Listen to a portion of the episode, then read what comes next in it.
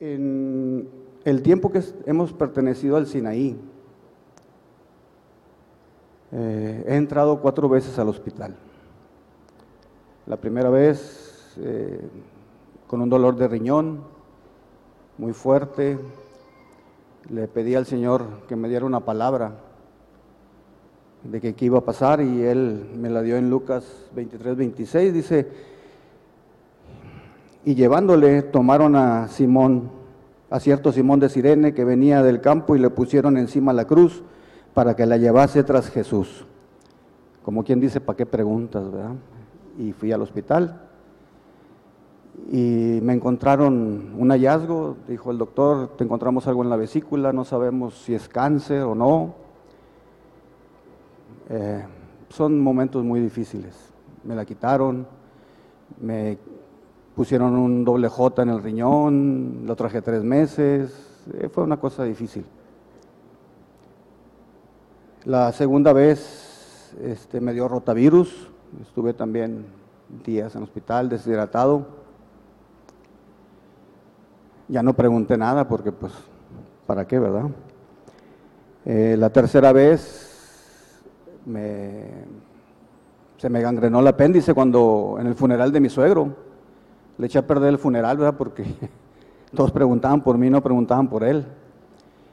Y yo quería estar con mi esposa, yo quería estar todo el tiempo, pero pues el dolor no me dejó, hasta que una de mis hijas, muy tierna, me dijo: papá, ¿te subes a la camioneta o te subo? No, pues me subo, ¿verdad? Y me llevaron al hospital. Y pues ahí me dijeron: te tenemos que intervenir, traes el apéndice más grande, debe medir 3, 4 centímetros, y tú la traes como en 4 centímetros, pues ya la traes mal. Bueno, te vamos a operar el que comiste, y te vamos a operar en 2 horas. Bueno, le dije: dame a mi hija, le dije: por favor, comunícame a tu mamá. Pues yo quería disculparme con ella, que no iba a poder estar con ella y que no viniera, ¿verdad? Que ella tenía que estar cumpliendo allá con en el velorio. Y le digo: mi amor, nada más hazme un favor, tu papá tiene la mano abierta, la tiene cerrada. ¿Por qué, mi amor? Porque si la tiene cerrada me está jalando y me quiere llevar. Dijo: ah, qué bueno que me lo dices, para ahorita preguntar si hay un 2x1. Ella también ya se hizo bromista, así que… Y pues también estuve en el hospital y salí. Pero esta última vez sí estuvo muy, muy difícil. Sí pensé que me iba a morir. Sí sentí que me iba a morir. Bromeando con mi esposa, como siempre, le decía: me pasó lo que al viejito, mi amor, que empezó a decir… En agosto, ¿verdad? Como en estas fechas: feliz año nuevo. Y todos: ¿cómo que feliz año nuevo? Feliz año nuevo. ¿Cómo que feliz año nuevo? Hasta que la mamá le dijo: pónganle la dentadura. ¿Qué pasó? Felicia, me muero. Ah, así estaba yo: Guillermina, me muero.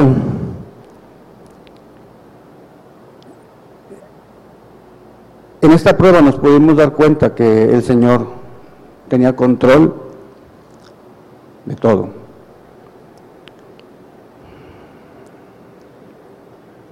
Fue increíble ver milagros, muchos detalles. Me hicieron unas radiografías una semana antes de entrar al hospital, y mi cuñado es doctor, y le dijo a mi esposa: Guillermina, llévatelo al hospital, se va a morir Rubén, se va a morir si no lo llevas al hospital. Yo no quería ir al hospital porque tenía miedo que me intubaran y morirme. Ese era mi temor. Ya. Pero el Señor tenía control de todo. Era increíble. Déjenme contarles un milagro. Para esto se necesita dinero. Que si tienes que rentar el tanque, el oxígeno, que es dinero, son como 4,000 pesos más o menos. Y es cada ratito, no nada más es de, ya lo rentaste y ya, y luego medicinas, y son muchas cosas, es dinero. En esos días estaba viviendo con nosotros una de nuestras hijas y en esos días su esposo recibió un dinero y lo dijo: mi amor, lo voy a guardar. Sí, está bien. Y ya se tenía que ir al día siguiente, se tenía que ir. ¿Dónde está el dinero? Pues, ¿cuál dinero? Pues, donde te dije. Pues sí, pero… Y empezaron a buscarlo. Entonces mi esposa le dijo: pues no estará, como están en la habitación donde tenemos la ropa de invierno, dijo, pues revise, no lo habrán puesto en los sacos, no lo habrán puesto ahí. Y él metió la mano en un abrigo, creo, y le dijo: pues aquí hay una bolsa para ese dinero. Dijo: ah, pues ahí está. Entonces, donde lo saca él, mi esposa lo ve y dice: ya sé qué es. Hace 6 años, 6 años, yo le había dado ese dinero a ella. Era para un gasto, no me acuerdo. Y de repente, en aquel entonces me dijo: es que no sé dónde lo puse, mi amor, no sé dónde está. A lo mejor ella traía ese abrigo y ahí lo dejó, ¿verdad? Y aparecieron 10,000 pesos, que era lo que necesitábamos para todo lo que les estoy platicando. ¿Tenía o no tenía el control el Señor de las cosas? Amén, ¿verdad? Estaba controlando todo. Amén.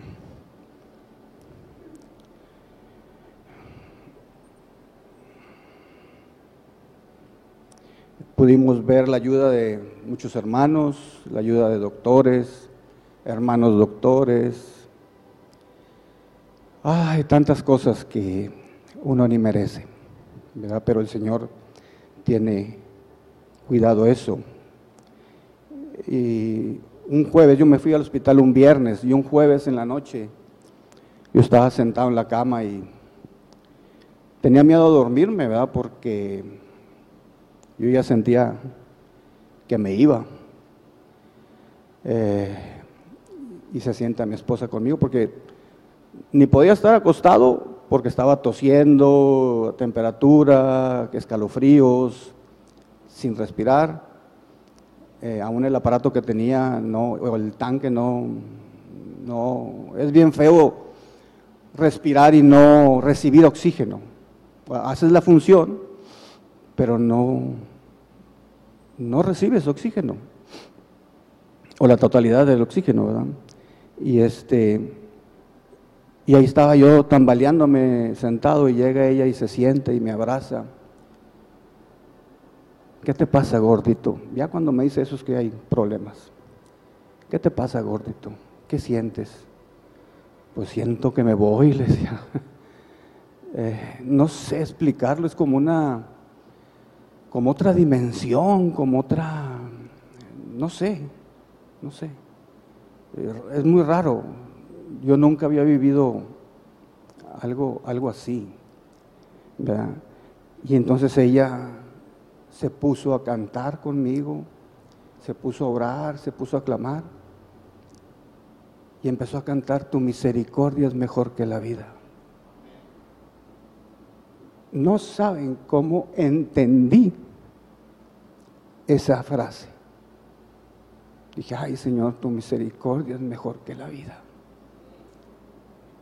Y ya no supe si me acosté, si me acostó, si me dormí. Al día siguiente yo ya no quería nada, no quería comer, no quería levantarme, no quería bañarme, no quería nada. Yo soy muy temeroso de las inyecciones porque fui muy alérgico de pequeño. Y mi esposa después, ¿verdad?, recontando las cosas, me dice: oye, pues te puse como 6 inyecciones. ¿Cuáles? Ni me acuerdo, ni me acordaba.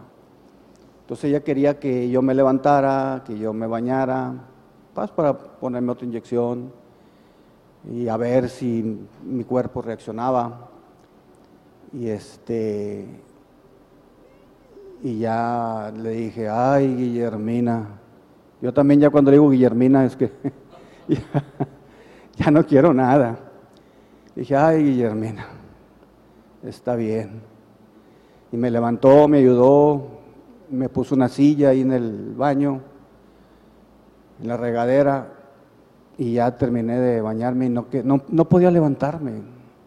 Ya se acerca ella y me abraza, ¿qué pasó? Y nota que mis manos, mis pies, mis dedos están azules.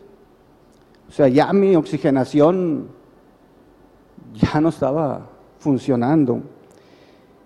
Y en eso, otra vez me puso en la cama, otra vez eso fue como al mediodía. Estuve un rato y entonces escuché una voz. Escuché una voz que me dijo, vámonos. Iba entrando mi hija Jessica con una bolsota de medicinas. Ella me había insistido mucho desde antes. Papi, cuando tú digas, vámonos al hospital, vámonos. Yo te llevo, vámonos. En eso iba entrando ella y mamá, que me dijo la doctora Leonor, y pusieras esto, quisieras esto, esto. Y en eso le digo yo, amor, Jessica, vámonos. ¿Qué pasó? Vámonos. Ay, vamos, no hombre, hagan cuenta que prendí un motor. Prum. Y todos haciendo lo que tenían que hacer, mi esposa, mis hijos, todo se coordinó. En ese tiempo estaba empezando lo difícil de la pandemia, los hospitales ya estaban llenos, para encontrar lugar no era fácil, gracias a Dios, un hermano que es doctor, siempre me ha ayudado en las 4 veces que he estado en el hospital. Y esta vez también habló con un neumólogo y ya me estaban esperando. Y mi miedo era irme al hospital, desde la casa de ustedes, que es en las cumbres, hasta el hospital. Pues dije, y sin oxígeno me voy a morir. Y el más pequeñito de mis hijos, el débil, le digo yo, agarró el tanque de oxígeno. Pesa como 80 kilos, 90 kilos. Lo bajó, que vimos como en planta alta. Lo puso en la camioneta, lo acomodó y todo, papá, vámonos. Anoche le preguntaba, oye, hijo, ¿cómo hiciste eso? Dijo, la adrenalina, papá. Le dije, no, mi hijo, era Dios ayudándote. Y pudo poner y acomodar, pues acostar el tanque, voltear el agüita esa para que no se tire. Y hicieron muchas cosas. Y nos fuimos al hospital y en ese recorrido me estaba acordando que 11 días antes mi padre había fallecido, recargado en mi hombro, llevándolo al hospital. Íbamos al hospital, mi hermana y yo, y a unas cuadras del hospital falleció, aquí, recargado. Y yo venía pensando, Señor, que no le pase lo mismo a mi hijo. Mi hijo me llevaba al hospital con toda la urgencia que había y dice que me venía viendo por el retrovisor. Me decía, papá, se me hacía que te morías. Pero gracias a Dios, Él no lo permitió que pasara esa situación tan difícil. En el transcurso, mi esposa, como siempre, pues me iba regañando, ¿eh? Me iba dando instrucciones, te portas bien, les haces caso a todos, no agarres todo, porque eso es muy dado a cómete lo que te den, échale muchas ganas, te queremos ver de nuevo, aquí te esperamos, ánimo, Dios está contigo. Las instrucciones normales de una esposa, ¿no? Nada más porque iba adelante no me alcanzaba, pero me iba dando mis instrucciones. Llegamos al hospital donde me bajo, la veo a ella y a mi hijo y no pude decir palabras, nos despedimos con los ojos. Y me volvió a decir, pórtate bien, aquí te espero cuando salgas, quiero volverte a ver, échale ganas. Y ya me llevaron de ahí, de donde llegué al hospital, a emergencias, no sé, será de aquí a la puerta de aquí, se me hizo eterno, sin oxígeno, eterno. Y ya llegué y un enfermero me decía, ¿qué pasó? ¿Cómo está? ¿Cómo le va? Tranquilo, ahorita. Yo, ¿oxígeno? Sí, ahorita, tranquilo, espérese. Donde me puso el aparato para medir la oxigenación, dijo, ah, caray, trae 67, o sea, yo iba malo. Y ya me pusieron boca abajo, me pusieron oxígeno y ya. Y a los 20 minutos ya estaba, o 30 minutos, no sé, ya estaba en mi cuarto. Fue algo increíble, porque son trámites, es mucho problema para ingresar a una persona a un hospital.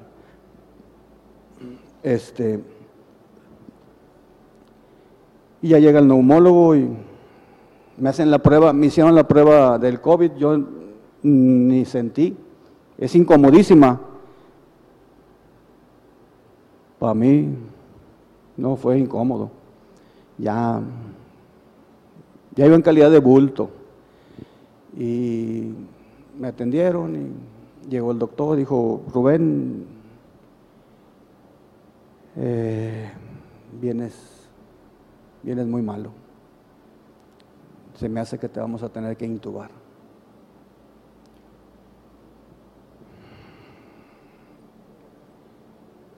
Yo no, dije, doctor, es que yo no quiero. Y le dije, ¿por qué, verdad? Dijo, pues es que yo necesito llevarte ahorita a cuidados intensivos. O sea, yo estaba en una habitación de piso normal. Necesitamos llevarte a cuidados intensivos para poder dormirte con tranquilidad y poder intubarte, para que tus pulmones puedan descansar en cierta forma, ¿no? Y me vio muy inseguro y me dijo, bueno, piensa, te voy a dar un rato para que lo pienses mientras voy a ver aquí otras cosas, piénsalo. En eso me puse a clamar, a buscar al Señor, Señor. Entre no sin respirar y llorando, imagínense cómo es. Y vino el Señor. Vino.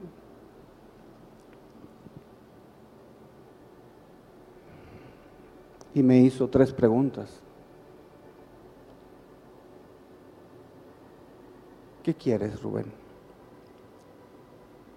¿Que te sane o que se haga mi voluntad?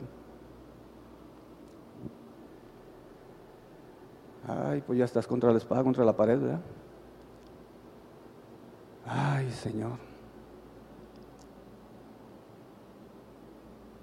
¿Y si yo quiero que te intuben? Pues háblenle al doctor, ¿verdad? Si yo quiero que fallezcas.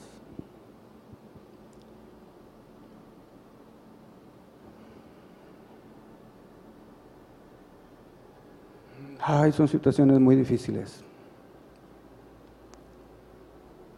A como pude, junté a mi familia en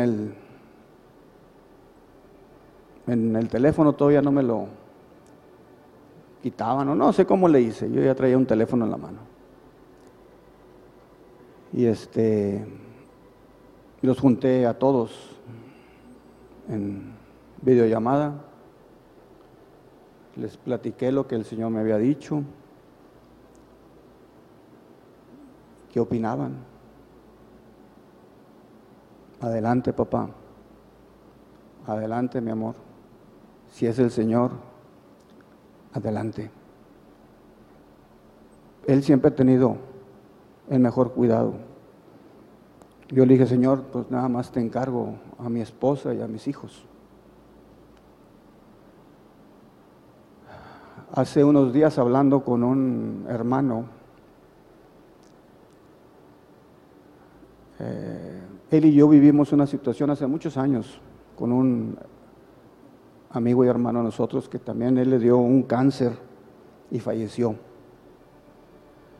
Y él alcanzó a platicar con él en el hospital. Y me decía: Rubén, estoy sorprendido porque él decía, yo voy a salir, el Señor me va a librar, voy a hacer esto, y voy a seguir trabajando aquí, y voy a seguir allá, y ánimo, y no pasa nada, y bla, bla, bla, bla, bla. Y a la semana falleció. Y ahora tú en la misma situación, en cierta forma, ¿verdad?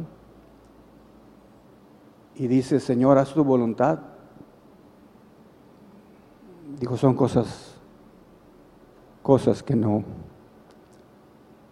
que yo no creía. Yo hubiera pedido que me sanara. Dijo, yo hubiera pedido que me sanara. Le dije: yo también, pero en esa situación ya no queda más que obedecer. Decir: Señor, si es por aquí y si va a doler, pues danos la gracia, ¿verdad? Danos la gracia para continuar. En eso llegó el doctor. ¿Qué pasó, Rubén? Dije: mira, doctor, Dios vino y me dijo que si tenía que pasar por esto, tengo que pasar, y tú eres el que lleva la batuta. Tú eres el que vas a decir qué vamos a hacer. En ti. No te estoy echando la culpa, ni estoy que recaiga en ti el problema, no. Tú eres la persona que Dios va a usar para decidir sobre mi vida. Ok. En eso sucedió otro milagro. Se encontró el plasma. En el hospital que estuve sí tienen protocolo de plasma. Y les digo que es un milagro porque yo soy sangre AB negativo. El AB negativo, el 0.6% de la población en México, tenemos sangre AB negativo. Una vez un doctor me dijo: ¿sabes qué? Búscate amigos porque el día que necesiten sangre, te mueres. Me acuerdo que un hermano de papá era también sangre AB negativo. Me dice: oye, mi hijo, nosotros tenemos un club. Ah, sí, tío, sí. Hace muchos años, ¿verdad? Somos 4. Como yo, le dije: no, tío. Pues tenía como 75 años mi tío, le dije: no. Yo voy a hacer el tanquecito, ¿verdad? Le dije: no, mejor no, déjame buscarme otros. Fue un milagro que se encontrara una persona que haya tenido COVID, que haya salido, que no tenga todo lo que piden. ¿Sí han visto todo lo que piden? Es increíble. Mejor no dones, ¿verdad? Ya hasta falta que mascó chicle. No, no puede. Ah, en cuenta casi sí de difícil. Y luego otro hermano, hablando con él, ya después me dijo: yo tenía otra persona, pero como ya habían encontrado, ya no hubo. Entonces encontraron 2. Es increíble, hermanos. El Señor de sobra, de sobra. Entonces, en eso llega una enfermera y me dice: oiga, don Rubén. Ya cuando te dicen don Rubén es porque ya estás viejito. Oiga, don Rubén, usted tiene mucha gente orando por usted, ¿verdad? Dije: pues espero. Pero me llamó la atención la pregunta, pero bueno. Me llevan a cuidados intensivos, que para llevarte a cuidados intensivos es un relajo. Me trataron como una hora, ya me llevaron, llego y me ponen otra dosis de… La segunda eran 2 de plasma, me ponen el segundo paquete y el doctor llega: te voy a hacer estudios otra vez, como que traía dudas él de intubar. Ya cuando después le dije yo lo que Le platiqué, ya tenía dudas de intubarme. Bueno, y llega otra enfermera y me dice, otra diferente. Oiga, don Rubén, usted tiene mucha gente orando por usted, ¿verdad? Y ahí sí ya me cayó el 20, dije, ay Señor, ¿qué me quieres decir? ¿Qué me quieres decir? Me di cuenta que Él tiene control de todo, que Él, la gente está viendo. No, yo no sé qué veía ella. ¿Vean? Ellos están acostumbrados a ver la muerte. Yo no sé qué veía. Y en eso llega el doctor y me dice, ¿sabes qué, Rubén? Se te limpió tantito un pulmón. Tantito. Ya después yo vi la radiografía, si sí era una nada. Vamos a esperarnos. Bueno, pues vamos. Y durante ese tiempo de espera, que estuve entre me iba y me quedaba, estuve estancado, los dos pulmones blancos menos ese pedacito, los dos pulmones. Yo vi las radiografías. Ay, los salvajes llegaban a las 3 de la mañana a sacarme las radiografías. Le dije, oye, no puedes venir otra hora. No, no, a las 3. Y a las 3:30 llegaba la de la sangre, a sacarme sangre. Gracias a Dios me habían puesto un catéter que de ahí ya no batallaba, porque antes me picaban 4 o 5 veces para sacarme sangre. Tengo venas muy, muy delgadas y muy miedoso aparte. Entonces, dije, bueno, está bien, doctor, tú ya sabes, Dios. Y ahí en cuidados intensivos, pues ahí ves cosas que no quieres ver. Llegó un enfermero, oye, acá ya se murieron 3. En otra sala, eran salas de 4. De 4, pero con una cortinita, hermanos, o sea, ahí ves todo. Vi cómo intubaron al de al lado, fue impresionante. En 10 minutos lo hicieron, pero fue impresionante. No, eso se queda grabado. Y llega el enfermo y dice, oye, acá ya se murieron 3 y no tiene alguien acá para pasarlos. ¿Qué pasó, don Rubén? ¿Cómo está? Le dije, no, Miki, déjame, a mí no me lleves para allá, ya se están muriendo.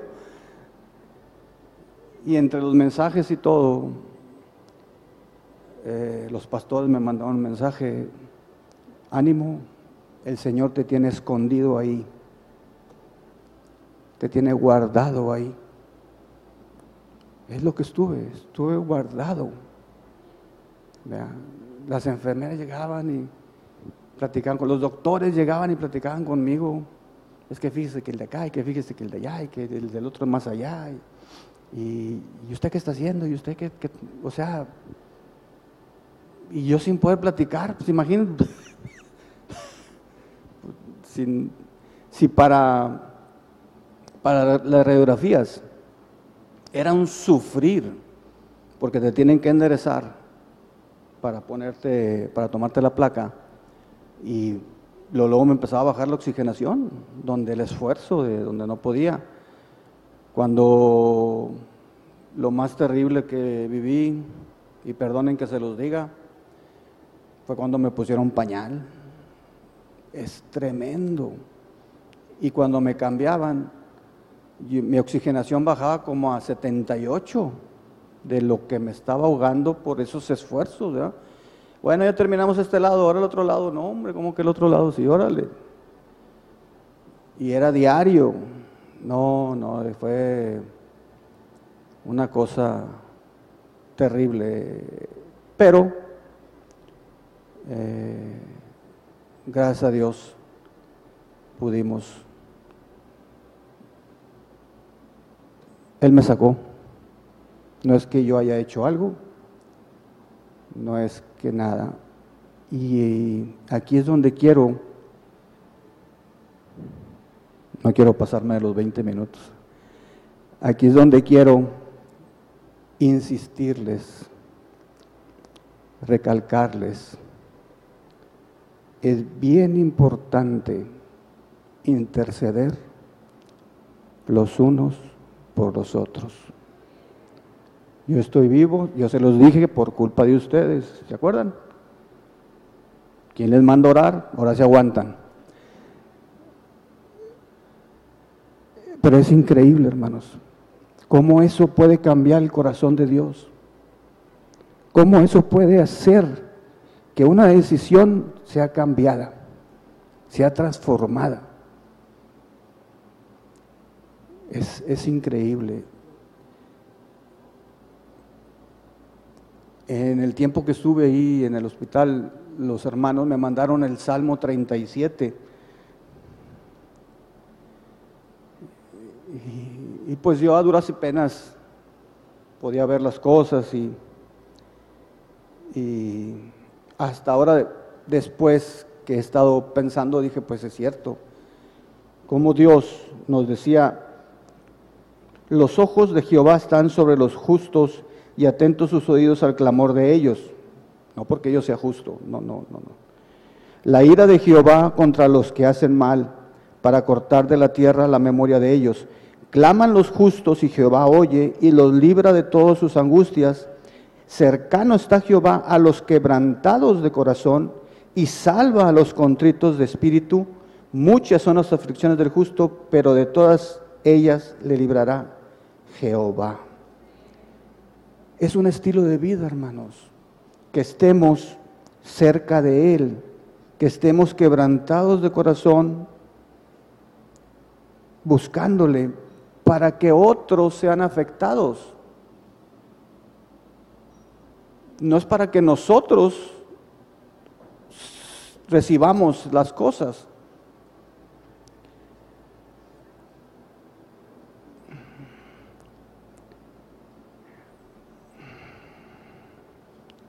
Yo le doy gracias a todos ustedes, a todo aquel que de alguna forma oró por mi vida, de cualquier forma, o un pensamiento, lo que haya sido, ayudó. Me contaban y platiqué con él de un pastor que en el tiempo de oración de ellos, de la iglesia, le dijeron, oigan, pidieron petición por Rubén Adame.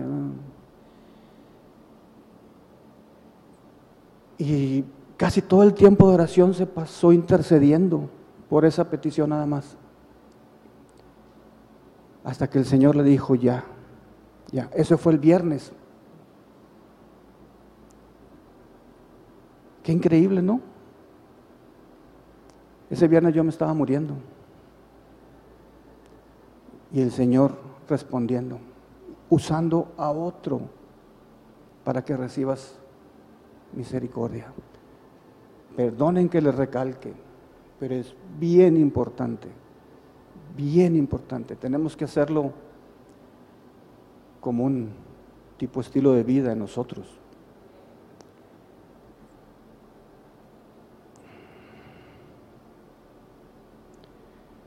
¿Cuántos de... No, mejor déjenme cambiarlo. Yo no he ayunado por nadie, buscando que ese alguien o sea librado de una enfermedad o sea librado de algún problema espiritual. Yo no he buscado al Señor de madrugada para que alguien sea sanado o se encuentre un plasma o reciba alguna bendición o algo. Yo no he intercedido por nadie, nada más cuando vengo aquí. Y algunas veces me la llevo a la casa, Señor, acuérdate, fulano, mangano, a pesar de lo que he vivido. Y es donde estamos, perdón, es donde estoy equivocado. Nuestro hermano Saúl decía hace poco, ¿verdad?, el viernes, si ponemos la plomada, ¿cómo va siendo? Dije, pues en mi caso ya está acostada la pared, ya no hay plomada. Es increíble, hermanos, cómo tiene que cambiar mi corazón, para derramarlos por los demás. En algo se os conocerá en cuando se amen los unos a los otros, ¿verdad? Dice el Señor. Se ve muy lejos, se ve muy lejos. Mas sin embargo, yo sí he orado por alguien así, pero por alguien que yo tengo interés. Algún hijo, algún familiar, algún pastor, alguien importante, ahí sí. Entonces, que no tengamos ese doble ánimo. Que el que nos ponga el Señor en el corazón, por ese. Es increíble.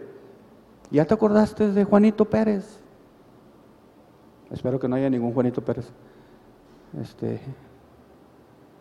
No, pues acuérdate y que empecemos y que intercedamos y que no lo soltemos hasta que el Señor nos diga, ya, suficiente. Ah, bueno, eso es lo tremendo de todo esto. Alguien a mí no me soltó, entre ellas mi esposa, no me soltó. Pero sí hubo personas que no me soltaron. Amén.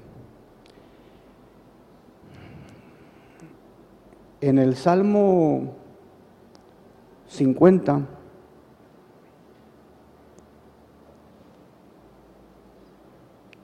ese está durísimo. Está durísimo ese salmo.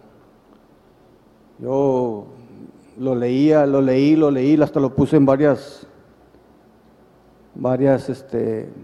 traducciones.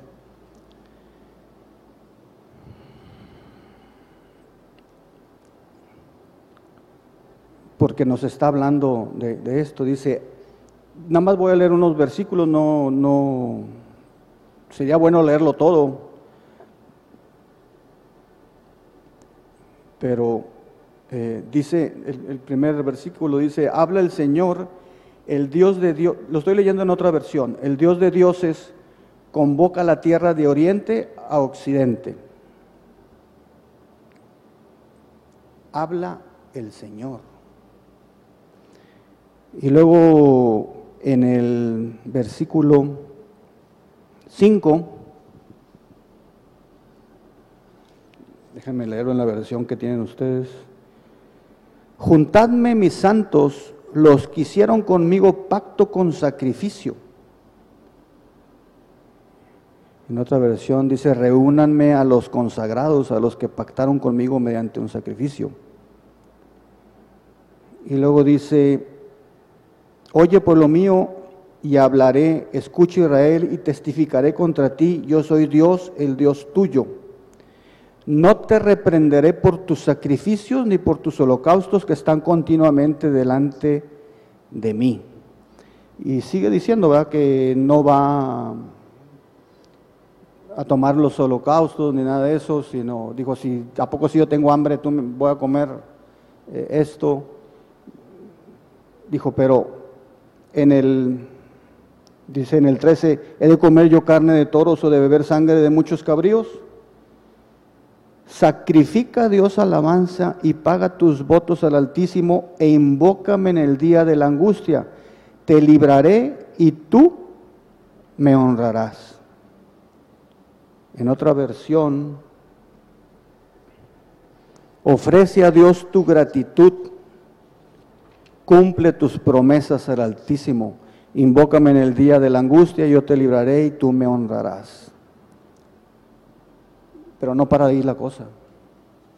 Pues seguimos leyendo, dice, pero Dios le dice al malvado,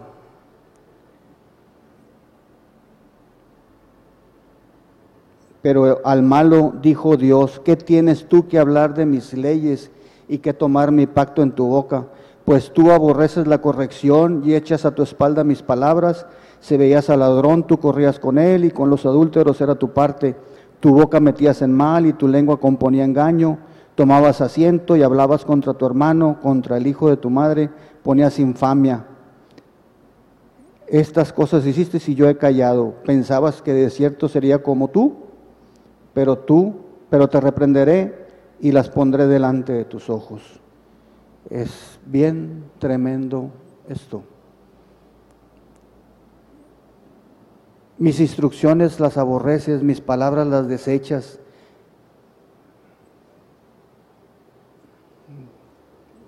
Yo no sé, en el caso de ustedes, en el caso mío sí ha sucedido. Y al final dice, entended ahora esto, los que os olvidáis de Dios, no sea que os despedace y no haya quien os libre.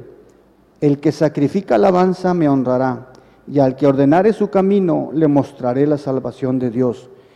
Amén. En la otra versión dice, ustedes que se olvidan de Dios, consideren lo que he dicho, de lo contrario los haré pedazos, y no habrá nadie que los salve.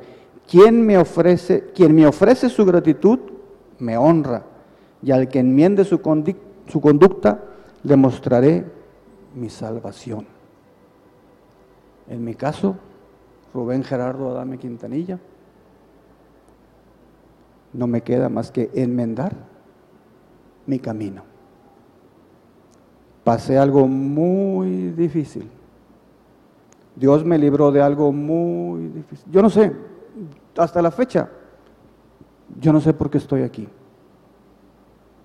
Y no trato de ser melodramático ni nada. Nada más digo, señores, ¿por qué, Señor?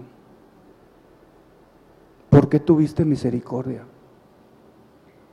¿Por qué si soy esto, o si tengo estas cualidades,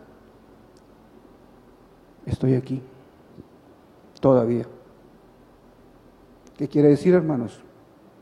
Que hay esperanza de cambiar, hay esperanza todavía de ser, decía el hermano Saúl también el viernes, hay esperanza, la plomada está, nuestra pared está muy inclinada y se puede caer en un futuro, pero si ahorita hacemos la corrección, si ahorita cambiamos, Dios puede reconstruir y enderezar esa pared, esa vida, ponerla en rectitud o tumbarla y volverla a levantar, como Él le plazca.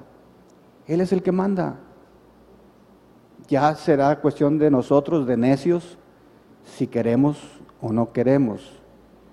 Y como decía también nuestro hermano Saúl, pues es que pasa la situación y te relajas, ¿verdad? Ya todo está muy tranquilito y todo. Pero ahorita el Señor con esto, no, en mi caso no me ha dado descanso, hubo muchas cosas más que Él me dio. Pues imagínense tantos días ahí en el hospital y sin hacer nada, ¿verdad? Prácticamente, digo, lo que hacemos normalmente, ¿no? No quedaba más que buscar a Dios y estar recibiendo, ¿verdad? Por su misericordia, por su amor, por su bondad. Doy gracias, gracias a todos ustedes, a todos ustedes, a todos. Y los que aún no están presentes, mis hijos me decían, mi hija, papá, ¿te conoce gente como no tienes una idea? Mucha gente ha estado hablando, preguntando por ti. Pues, ¿qué has hecho, papá? Le dije, pues nada, hacer relajo nada más, es todo lo que he hecho. Pero lo importante, yo veía, es que Dios nos conozca, no toda la demás gente, que Dios nos conozca y lo conozcamos a Él. Amén. El Señor les bendiga.